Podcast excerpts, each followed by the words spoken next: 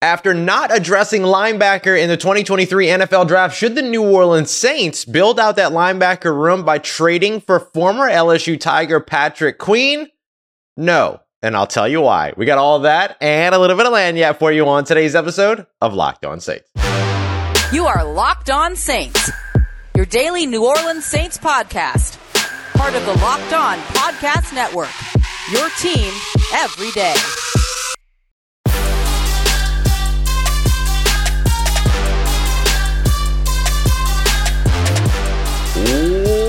What is good, Who Dat Nation and Who Dat family? Welcome in to another episode of Locked On Saints, your daily podcast covering your favorite team, the New Orleans Saints, part of the Locked On Podcast Network, your team every day. Thanks so much as always, making Locked On Saints your first listen of the day every day. Don't forget you can subscribe and follow for free on YouTube or wherever you get your podcasts so you never miss a daily episode. I'm your host, Ross Jackson, at Ross Jackson Nola on Twitter, your New Orleans Saints expert, credential member of the media, senior writer and reporter over at Saints News Network, Sports Illustrated's fan nation site covering the New Orleans Saints. You can find me on Tuesdays or on the Locked On NFL podcast and here with you every single Monday through Friday on Locked On Saints. And on today's episode, we're going to jump into answering some of your questions from Twitter, from uh, YouTube comments, from the live YouTube show, everybody up in here. So we're going to get to that, including and starting off with a look at whether or not New Orleans Saints former undrafted free agent tight end Lucas Krull is going to get a legitimate shot this off season. We'll break that down and more. We're also going to take a look at Alontae Taylor's new number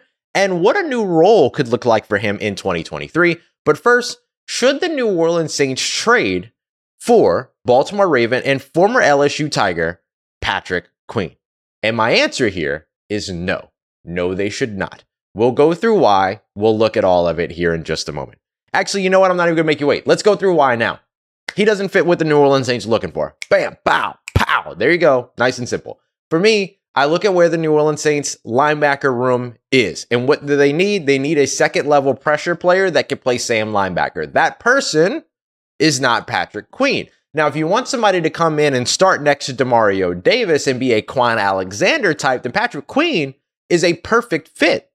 And I'll tell you too, the Baltimore Ravens could use a little bit of help at cornerback. So you have the trade pieces to get it done, right? You could do it with a, a draft pick and a Bradley Roby, for instance. Like there's there's those types of things. I've heard some shopping about like other corners and things like that got tossed around and everything. So there's a chance that maybe something like that happens. Uh, I think you do the same thing with the Raiders. Offer the the Ravens the same thing that I suggested for Hunter Renfrow weeks ago and, and really just a few days ago as well as we discussed it. But you could do that with Patrick Queen probably and, and, and pretty comfortably get Patrick Queen here. The thing about Patrick Queen, though, is that the mental processing sometimes has been a little bit of an issue, but his speed, sideline to sideline, his coverage ability, all of those things as a 220 pound linebacker are fantastic. And that's what Kwon Alexander was in this defense. But you'll notice that what the New Orleans Saints have been focusing on so far over the course of this offseason is their ability to be able to attack the quarterback, Isaiah Foskey, Bryan Bresee, Nathan Shepherd, Khalen Saunders. That's been the focus for the New Orleans Saints, is not just coverage, not just second level coverage. It's been getting after the quarterback, pursuing the quarterback. That's been a big part of what the New Orleans Saints have been focused on this offseason. And so for me, Patrick Queen kind of goes a little bit opposite the grain there. Doesn't mean that Patrick Queen wouldn't be a good acquisition, but if I'm projecting whether or not the New Orleans Saints are going to trade for Patrick Queen, my initial response is going to be no, because it doesn't fit what the Saints have done over on the defensive side so far. And it doesn't necessarily answer the question that they need to answer at the second level. Also, Patrick Queen's a starter in the NFL. You're really going to trade for this guy and say, okay, you're playing third fiddle to Demario Davis and Pete Werner for another two years? I, I don't think you're going to do that. And I don't think you're going to give up assets to do that. But I think if you want a similar style linebacker to Patrick Queen that you don't necessarily have to trade assets for, that you don't have to feel like you're trying, you're putting in a situation or forcing into a situation that he doesn't want to be a part of, you go to free agency and you sign Deion Jones, who is also a former LSU linebacker, yes, but has a similar skill set. But he blitzes a little bit better. He tackles a little bit better. His mental processing is there a little bit better. His coverage over the middle of the field in zone is better. Patrick Queen's fantastic in man coverage, not so great in zone or not as great in zone. So I think you look at a guy like Deion Jones as maybe fitting the bill a little bit more. And you have the connection between Deion Jones and Joe Woods. Joe Woods was his defensive coordinator in Cleveland just last year. And also the extra extra piece to all that is that you go to Deion Jones and you get him to say yes to the role before you do anything with him. Patrick Queen, you kind of have to, because you can't really talk to him. That's tampering. You, you kind of have to just trade for him and then hope that everything works out. Obviously, like it's not going to end up that, you know, they would obviously have those conversations and and role conversations and stuff like that with representation and all that stuff beforehand. But you understand what I'm saying. Deion Jones is saying yes to you by signing a contract. Patrick Queen is just getting traded. Like if he gets traded. So what is it that makes people feel like Patrick Queen is going to get traded? I think that there's enough evidence out there. They the Ravens did not uh, pick up his fifth year option, but that's not enough, right? Not picking up a fifth year option doesn't mean that the team is out on the player. Mekhi Becton over in uh, with the New York Jets didn't get his fifth year option picked up, but that doesn't mean that his time is over with the Jets. It could be, and it could. Same thing with Cesar Ruiz. He didn't get his fifth year option picked up either. We're going to see this more and more and more around the NFL. Teams not picking up fifth year options. Why? Because they're too expensive. It's too much money at this point, especially positions like linebacker and interior guard because of the swelling contracts around the NFL. Guys like Roquan Smith of the Baltimore Ravens gets a big contract, and all of a sudden the fifth year option goes up because of that. So I look at the fifth year option as being just a part of the story. I think the Trenton Simpson draft pick in the top 100 by the Baltimore Ravens. Now, that's some writing on the wall. The Clemson linebacker, who for some was like the linebacker one in this year's class, ahead of guys like Jack Campbell and Drew Sanders. But that to me is the thing that puts the the sort of largest text on the wall for Patrick Queen that says, "Hey, buddy, you might be out of here soon," because Trenton Simpson is the Patrick Queen mold. He is that coverage linebacker. He is the Deion Jones mold. So I think if you want a linebacker like Patrick Queen, you just, you try to sign Deion Jones. And then if you can't sign Deion Jones, where you can control the costs a little bit, where you can figure all of that out, then maybe you make the move and then you trade some assets if you want a Patrick Queen style linebacker. But if you don't want a Patrick Queen style linebacker, which seems to make the most sense for me when I look at the New Orleans Saints roster, particularly at the second level, it seems like there's still options for them. Guys like Myles Jack, guys like Nick Kwiatkoski. Those guys are still out on the ro- or still out in free agency. They're not starter material in the NFL anymore. Let's just be real. We saw Kwiatkoski in, in, in Atlanta last year. Didn't work out. But Kwiatkoski hasn't been necessarily the person that we expected him to be since his Chicago days. Um, and he's been asked to to pressure the passer a little bit. I mean, he's only got one season where he was asked to pressure the passer more than 40 times, but he came up with 10 pressures and a sack off of that back in 2019. His last year with Chicago, he was he pressured the quarterback on pass rushers um, 13 times on 39 pass rushing stats, but had three sacks that season. So you can see a little bit of that production there, but he also gives you something in coverage, which has kind of been his his calling card throughout his career until kind of the drop off when he ended up in Vegas and then eventually with the Atlanta Falcons. Another name to watch out for would be Myles Jack. Myles Jack's one of those guys that's only been asked to pressure the passer more than 50 times in three seasons in his career, but all three times that he was asked to pressure the passer or rush the passer more than 50 times, he came up with double digit pressures and he came up, and in two of those three seasons, he came up with three or more sacks. So I think that that's maybe where you're looking at in terms of the mold. You're not necessarily looking for a six foot, 225 pound linebacker. You're looking for a six foot one, six foot two, six foot three, 240 pound, 250 pound linebacker that you can line up as a Sam and have him rush the passer. And Sam, what I mean by that is just strong side linebacker. He's lined up where maybe the heft of the offense is, where there's kind of a, you know, the running backs on that side of the quarterback, or there's a tight end lined up on that side, that kind of stuff. And so I think that those guys are probably better fits for what the New Orleans Saints need and what the New Orleans Saints will ask of a linebacker who shows up here in the Big Easy, which is, hey, you're not going to be a starter, but you're going to be a key piece on on on rushing downs, and we're going to utilize you as a pass rusher. And guys like Myles Jack fit that category a little bit better. If you want the coverage guy, try to go out for a guy like Deion Jones, who you already have a connection to, and see if you can get that done before trading away some assets for a guy like Patrick Queen. Now, I say all this and then watch right before I publish this episode. The Saints are going to trade for Patrick Queen, and I'm going to have to redo all of this. But this is where I stand as of right now. And look, maybe you disagree. And you know how it is. Every dayers, I love the back and forth. I love the dissent. So let me know. Let me know what you think uh, about the idea of trading for Patrick Queen. And look, I'm trying to remove the Louisiana bias out of this all the way too, as I rock my my, my Marrero shirt. But you know how it goes. All right, coming up next, we're to take a look at Alontae Taylor. He uh, got a new number, and it's a pretty dope one. And what his new role could look like in 2023. Got that coming up for you as we continue on with today's episode of Locked On Saints, part of Locked On Podcast Network, your team every day. Today's episode of Locked On Saints brought to you by our friends over at Built Bar, the best tasting protein bar on the market, on the planet, in the solar system, in the universe. You're not going to find a protein bar better than this one. You can go and check them out over at built.com so you can see all of those incredible flavors, including awesome flavors like mint brownie, peanut butter brownie, cookies and cream, salted caramel, uh, cherry barcia. And I know what you're thinking. Yo, those must be packed with sugar, especially considering the fact that they are covered in 100% dark chocolate as well. But they're actually not. You're getting about 17, 18 grams of protein from these dudes, but only about 130 calories and four grams of sugar. Yeah, it's that dope. That good and that good for you. So go and check them out today. You can find more at built.com. And of course, if you're near a Sam's Club or a Walmart, you're going to be able to get them there as well. Uh, if you had, if you got a Walmart, head over to the pharmacy section. You're going to be able to get a four bar box of some super dope flavors. If you're near a Sam's Club, head over there. You can get a Baker's Dozen 13 bar box of hit flavors like churro puff and uh, brownie batter puff as well, which is one of my favorites. So go and check them out today once again at Walmart, Sam's Club, and at built.com. All right, family, continuing on with today's episode of Locked on Saints. Make sure you're coming through for tomorrow's episode as well uh, for you everydayers out there. Because, um, yeah, I'm going to answer some questions at the end of this episode, but I got one question that was so good from uh, Petty Murphy on Twitter who wanted to know what are the real changes slash tendencies from the successful 2010 to 2015 ish offensive juggernaut that Pete Carmichael needs to get back to? I thought that was such a great question. We're going to turn it into a big part of tomorrow's show. What are some of the tenets from 2010 and on the elite New Orleans Saints offense that the Saints need to get back into their offensive attack here in 2023? We're going to break that down tomorrow. Big shout out to Petty Murphy at Just Two Kosher. That is such a good Twitter handle. That is such a good Twitter handle. At Just Two, number two, Kosher. Follow him because his Twitter handle's dope. All right, so coming up here next, though, we're going to take a look at Alontae Taylor. We saw a bunch of players get their numbers, rookies have their numbers. Uh, but along with that, we also saw some shifting, some changing in terms of numbers as well. And one of the big changes that happened that I wanted to highlight, because I'm not going to just run through a list of numbers. That's boring. That's boring. We're trying to be entertaining. I'm trying to keep you entertained here. Um, Alontae Taylor, though, goes from 27 to numero uno, to number one. And I think that's pretty dope. Like, Alontae Taylor, we talked yesterday, we were talking, when we did our uh, live episode yesterday, we were kind of talking about the confidence of Kendre Miller, who said, Hey, I'm coming for that number one spot.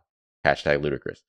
And uh, a guy that did something very similar was Alontae Taylor. Now, he didn't go on radio and talk about how he was coming from Marshon Lattimore's job or anything like that, but Alontae Taylor walked into the New Orleans Saints training facility and complex throughout training camp and carried himself like he was the best cornerback in the NFL. Like that's the attitude, that's the swagger, that's sort of the personification, the, the personality of Alontae Taylor. Not in a not in like a diva way or anything like that, just like in a confident way. He's got a tattoo behind his ear that says, I'm him.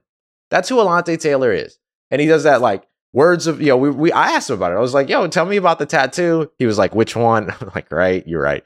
The I'm him behind your ear. And what he told me was that that is sort of him speaking to himself. He said that words of affirmation are his love language. So this is his love language to himself, is reminded to himself that this is who he needs to be. He needs to be him out on the field.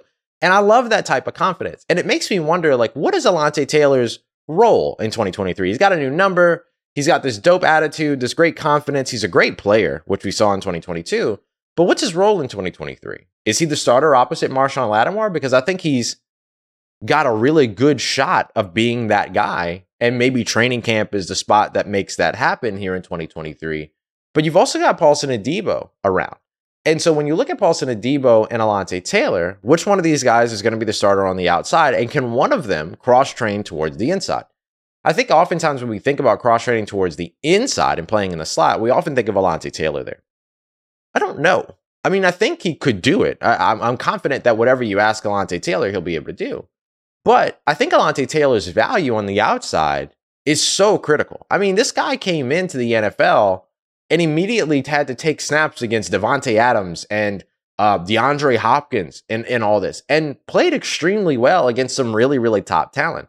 And then was called into action when Marshon Lattimore, of course, was injured outside of Paulson Adebo and matched up with even more of those guys. And so, and I know that that was before the the Raiders game, that was before the uh, the Cardinals game, but you understand what I'm saying. And so I, I look at kind of where Alontae Taylor is, and he's going to be one of the most exciting players to watch in 2023's training camp this season. Like hands down, hands down. We're going out to mini camp. May 13th is the, the media day that we'll go out there. And I can't wait to see if, if Alontae Taylor's out there early getting work in for mini camp. uh, for rookie minis or, or OTAs later on in the month and stuff like that. So there's a lot of opportunity that we'll get our our chance to see Alontae Taylor. And we'll start to see are they cross training him in the slot? Does that look like the direction that they're going? Do they still believe in Bradley Roby in the slot? Is that a spot that Jordan Howden, the the Saints, um, you know, one of their uh, draft selections, their fifth round draft selection this year coming out of Minnesota, is that a spot that he ends up competing in? Ugo, Ugo Amadi, who's going to wear the number zero. We got our number zero here in New Orleans. Uh, Ugo Amadi is going to wear that number. So I, I look at Alontae Taylor and I just think, yeah, I mean, he's well fit for the outside. He can play in the slot, but I just think his value against premier pass catchers on the outside is so invaluable. So invaluable. And so it's going to be a tough decision, but it's a good decision for the Saints to have to make, right? Oh, they've got three starting caliber corners. And listen, Paulson Adebo is still really good. I know he had a down year last year dealing with injuries and stuff like that, but he's still really, really good. And so I think the Saints could go either way. Or maybe one of those guys becomes a trade chip. We don't know, right? There's there's opportunity there potentially, especially if they want to trade for a linebacker or want to trade for a tight end or want to trade for a uh, a wide receiver or maybe a, a veteran defensive tackle, another edge rusher, whatever. Like any of those players, like a cornerback is a premier position that will help you move the needle when it comes to trade value. So we'll see if the if the Saints end up going that route, which would be surprising based upon how that worked out for them last year, right? Moving on from CJ Gardner Johnson, feeling like they were really, really confident about their depth, and then all of a sudden dealing with all the injuries that they dealt with. But it's going to be very, very interesting to see exactly where Alontae Taylor fits. Last year's starting five when it came to the secondary it was supposed to be Marshon Lattimore, Paulson Adebo on the outside, Bradley Roby in the slot, Marcus Maye and Tyrann Mathieu at safety.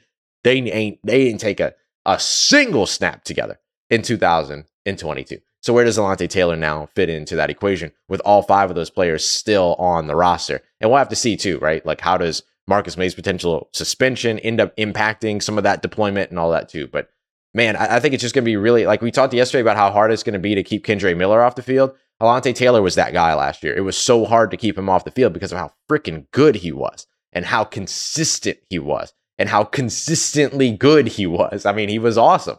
Even though he was one of the most targeted corners on a per snap basis last year. He helped to lock down some of the best numbers in terms of completion percentage, reception percentage, um, you know, forced incompletions, um, uh, uh, uh, uh, passer rating, all of those things. Like he did so well in that role that I think it's going to be really, really hard to, to say anything other than Alontae Taylor is your starting cornerback opposite Marshon Lattimore. So I think he's in position to win that role. And now he's got the number, he's got the swagger, he's got the confidence, like it's all there. So he's got the he's he's in position to win that role here over the course of training camp. And Paulson Adebo is going to have to do some fighting to keep it, but one way or another, the Saints win in this situation because they've got three outstanding cornerbacks and can pick who they want opposite their all-star guy in Marshon Lattimore. Not a bad place for the team to be. Going to be really interesting though to see how the um how the players you know deal with that. And and just to be clear too, Alontae Taylor and Paulson Adebo, like good friends, like fast friends. Like they connected, got like, the moment that Alontae Taylor showed up, like those two were getting along. Their lockers aren't far from one another. Um, if you walk into the locker room and you walk straight towards the back, you can kind of go through these double doors. And either side of the double doors, one side is Paulson Adebo, one side is Alontae Taylor. They're directly right there. So like these guys kick it, they hang out, they train together, they work together, like they do all this stuff, like they're friends and everything, according to what guys like Kris Richard and stuff like that told us last year. And so even though there might be some competition there, don't expect it to become an issue. Like these guys are are pretty close to one another uh, and have a lot of respect for one another, and that goes for Marshon Lattimore as well. So uh, I don't think you should be worried about that at all, and that's good news because then that just means that iron sharpens iron. And competition breeds excellence. And that's what the New Orleans Saints are trying to do with their secondary. That's what the New Orleans Saints are trying to do against the pass in 2023. Be excellent. All right, coming up next, we're going to wrap up the show with your questions from YouTube, from the live show, from Twitter, from the new from the Locked On Saints Facebook group. We got questions from all over the place. Got that coming up for you. Starting off with Does Lucas Krull, the tight end out of Pittsburgh, was an undrafted free agent last year, does he have a legitimate shot to be a big part of the New Orleans Saints offense in 2023? Got that coming up for you as we continue on and wrap up today's episode of Locked On Saints, part of Locked On Podcast Network, your team every day. Let's get it, Who Nation. Wrap it up today's episode of Locked On Saints with your questions from all around the Locked On Saints. What do we want to call it? Locked On Saints universe? Do we have our own universe? Do we have a metaverse? No, we don't have a metaverse. The multiverse. We got questions from all over the Locked On Saints multiverse. I like that. I like that. All right, we're going to go with that. So I want to start off with uh, our first question here from Defiende Nola, who asks, How hard do you think the Saints are going to pursue a tight end in free agency, any real chance for Lucas Krull, or as I like to call him, Nick Kroll, because I have uh, memory problems. So when I look at when I look at Lucas Krull, I do think he gets like let me let me start there. I do think he gets a legitimate shot in training camp this year. I, I think that the Saints like him. I really do because look, in, in, they brought him in as an undrafted free agent last year. He stuck around on the practice squad. They elevated him to the to the uh, to the uh, game day roster a couple of times. He finished the season technically on the active roster in terms of a couple of games toward the end of the season there. And then they give him this sort of future reserve deal, keep him around. It's clear that they like him. And when you look at the um, when you look at the tight end room, I mean, who you got? You got Forrestall, you've got Lucas Krull, and you've got Juwan Johnson. And yeah, Taysom Hill might still technically be classified as a TE on the roster, but you know he's going to take snaps at quarterback. He's going to take snaps in the backfield. He's going to take snaps out wide. He's going to take snaps in the slot. He's going to take snaps in line.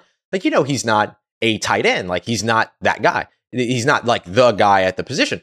Juwan Johnson is the guy at the position, but then after him, there's really nobody there. So if the Saints were to just kind of say, all right, well, let's see what we got here, Lucas Krull gets the inside track to being the second tight end in on 12 personnel, which the Saints ran 12 personnel, one running back, two tight ends, uh, on 21% of their passing downs last year, amongst the top when it comes to other teams around the NFL relative to other teams around the NFL. Now, some of that could have been spawned by the fact that they had so many injuries at wide receiver that they weren't running a lot of 11 personnel by the time it was all said and done.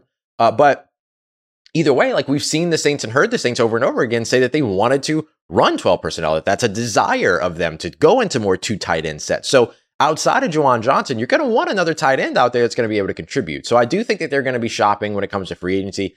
Dennis Allen kind of kind of let it slip the other day when you know in his uh, post draft press conference when he kind of said, yeah, you know, and there's some veteran free agents out there that we'll keep an eye out on and everything. And so it's like okay, and you know those guys could be you know Cameron Brate is one that I continuously bring up. What's going to happen with Foster Moreau in that situation? Even if you do sign Foster Moreau, you have to move him to non football injury list at the beginning of the season and then maybe midseason you get them. So how do you fix the first nine? You know, how do you address the position the first nine weeks of the season? All that along with Juwan Johnson. So I, I do think that there's a chance that they go out there and grab a tight end. I would say probably like 80% they do. Uh, but that doesn't mean that Lucas Krull is not going to get his opportunity because I do think that the Saints like him and I think he's in line for a legitimate shot there. Uh, even just making the roster as the third tight end, like that's still a, a possible spot for him for sure. Uh, we'll go up here to uh, DJ Dumway, who says, "Do you think that the uh, that the Saints will be bringing back PJ Williams for camp?" No, I don't think so. Um, and I don't mean to say that in a snide way. I'm just I'm just telling you out front. I don't think that they do. I think that the PJ Williams era might be over here in New Orleans, and that's evidenced by the signing of guys like Ugo Amadi as well as Jonathan Abrams, who's mostly a box safety, but that's a role that PJ Williams helped out with. You look at Lonnie Johnson Jr., who can play in the box, who can play away from the line of scrimmage, who can play corner, who can play in the slot. That's kind of PJ Williams, right? That's kind of what I said the moment that they signed Lonnie Johnson Jr. was, oh, there's your PJ Williams replacement. PJ ain't coming back on another one year deal. And so I think that that time's over. And then you add on top of that, Ugo Amadi, number zero in the slot. You add on top of that Jordan Howden, the uh, Minnesota safety that they brought in, who's played over 500 special team snaps, another place where PJ Williams used to contri- would, would contribute, and then has played over 200 snaps in each of the last three years in the slot. Another place that PJ Williams would back up behind behind Bradley Roby. So you have these guys that can play special teams, that can cover deep, that can play in the slot, that can play outside, that can play in the box, that can do all that. And you've got about four different guys that can cover multiple different positions the PJ Williams appeal of being able to cover more positions now isn't just one player on the defensive uh, on defense. It's four players on defense that can do that. Saints didn't really have that. They had PJ Williams. PJ Williams was the guy that you can move around all over the place. They didn't really have anybody else that could do that. Now you got four of them things on a roster. And so I look at PJ Williams as somebody that maybe if there's injuries, a rash of injuries in the secondary again, instead of them having to go to, you know, go and pick up Chris Harris Jr. off the streets, they can go after PJ Williams. Like that's the spot where I think he makes sense. But I don't think he's back for camp, and I don't think that he's on the 53 man roster to begin the 2023 season, sans injuries, right? If there's injuries that get in the way and stuff like that. I'm not saying this name. I'm not saying this name because I know a lot of y'all listen to the show while you're driving your kids to school and I love you and I respect you. So I'm not saying this name. I'm just going to go to the question. Uh, would you trade Ruiz and Roby So would you trade Cesar Ruiz and Bradley Roby for Patrick Queen? So my answer here is still no, right? But but the reason why I brought this question up is because I want to address the Ruiz part of this question. And I want to stress just because the Saints didn't pick up the fifth year option for Cesar Ruiz doesn't mean that they're ready to trade him. And just because they drafted Nick Saldiveri doesn't mean that they're ready to move on from Cesar Ruiz. Cesar Ruiz, if the Saints would have picked up the fifth year option this year on Cesar Ruiz, they would have guaranteed themselves a price tag of over $14 million next year. They don't want that, right? You look at um, Jordan Love from over with the Green Bay Packers. That was a $20 million uh, fifth year option that they would have had to guarantee to a quarterback that they don't know who he is yet in terms of, you know, seeing him in real live action in an NFL game, regular season NFL game. And instead, what do they do? They signed him to a, an extension, which allowed them to cost control things. That's what you should expect from the New Orleans Saints when it comes to Cesar Ruiz. You, you wait and see. He's had one really, really solid year last year, which was great. Jahri Evans was a huge part of that when he came in and interned with Doug Marrone, or not intern, but worked with Doug Marrone and Zach Strief during training camp. Cesar Ruiz took some great strides because of Jahri Evans. Jahri Evans is now the assistant offensive line coach in New Orleans, working with Doug Marrone. So he's there all season. So Cesar Ruiz picked up a lot of stuff from Jahri Evans that helped him out. Now Jahri Evans is going to be in his corner and in his ear the entirety of the 2023 season. There's a good chance Cesar Ruiz has another really good 2023. Then you can go ahead and re-sign him and, and come through with the contract. But you can't sit there, especially in the cap situation that the Saints are in, which we know that they're going to be able to navigate. But in order for them to be able to navigate it appropriately, they can't guarantee a price tag. They have to be able to cost control everything in terms of backloading contracts, front loading, you know, you know, low first, you know, base salaries and stuff like that. You could sign him to a $14 million fifth year option and then restructure it into future years. But then you run the risk of committing to a player that doesn't you know, that sh- shows you that 2022 was a fluke instead of being something, and then, you know, drops off again in 2023, and then you're stuck with him in 2024. That's not a situation you want to be in. And hopefully that doesn't happen with Cesar Ruiz. But the goal here with Cesar Ruiz, I think, is don't lock yourself into a $14 million price tag in 2024 and instead wait to see how things go. You can even negotiate the contract during the season. We've seen this with Demario Davis and Marshon Lattimore in the past. You know, have him go out there, perform in 2023, and then sign him to a contract a new contract, re-sign him to a new deal, extend him where you can cost control the opening years of that deal. That's going to be what the Saints do. That's what I would expect to see. Him not getting his fifth year option picked up does not mean that the New Orleans Saints don't have plans for him in their future if he continues to be the player that he was in 2022, coming off that Lisfranc injury that ended his season early. So I, I, I, that that's the big thing that I wanted to mention. And then finally, here we'll go to uh, Gabriel Gutierrez, who asks, do you think that the Saints should, pers- should pursue, excuse me, Mekhi Becton for next year? So Mekhi Becton, another guard across the NFL, or another offensive lineman on the opposite side of the NFL, the New York Jets, that didn't get his fifth year option picked up. So the same rule applies.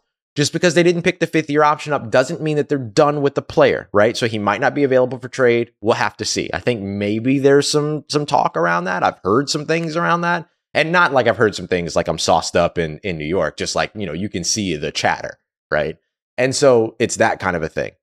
But here's what I will say.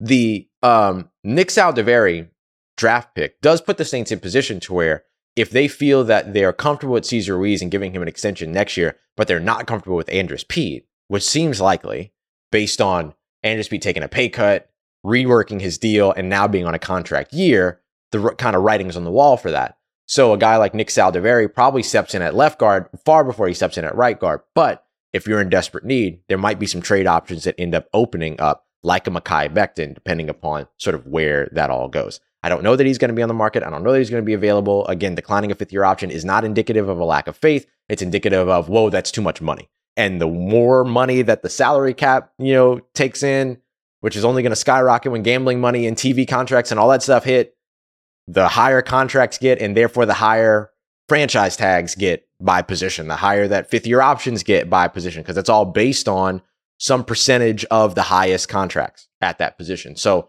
it's going to be more and more likely, unless the CBA eventually changes the way that fifth year options and franchise tags and stuff like that are structured, that teams are going to decline fifth year options because they don't want to lock themselves into 14, 15, 16, 20, 25 million dollars at a position where they don't necessarily know who that player is yet as they're working into their last year of their rookie deal. Just doesn't make a lot of sense.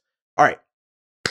Coming up tomorrow, what do the New Orleans Saints need to get back to from their previous successful days on offense in 2023 with Pete Carmichael, Derek Carr, and the weapons that they now have on offense to allow them to be able to be a top flight offense in 2023? Where do they need to get back to? We'll break that down in tomorrow's episode, as well as answer more of your questions from the Locked On Saints multiverse. Appreciate y'all very, very much every day for being here for another episode here on Locked On Saints. Thank you so much for taking the time make me a part of your day, part of your routine, for saying yes to me and the show. As always, if you see me say hi, especially out at Jazz Fest this weekend, if you need anything else around your New Orleans Saints in between these episodes, make sure you follow me on Twitter at Ross Jackson, N O L A. Hit me up. Let me know how the family's doing. Let me know how you're living. Let me know how you're momming them. And trust Who Dat Nation. I'll holla at you.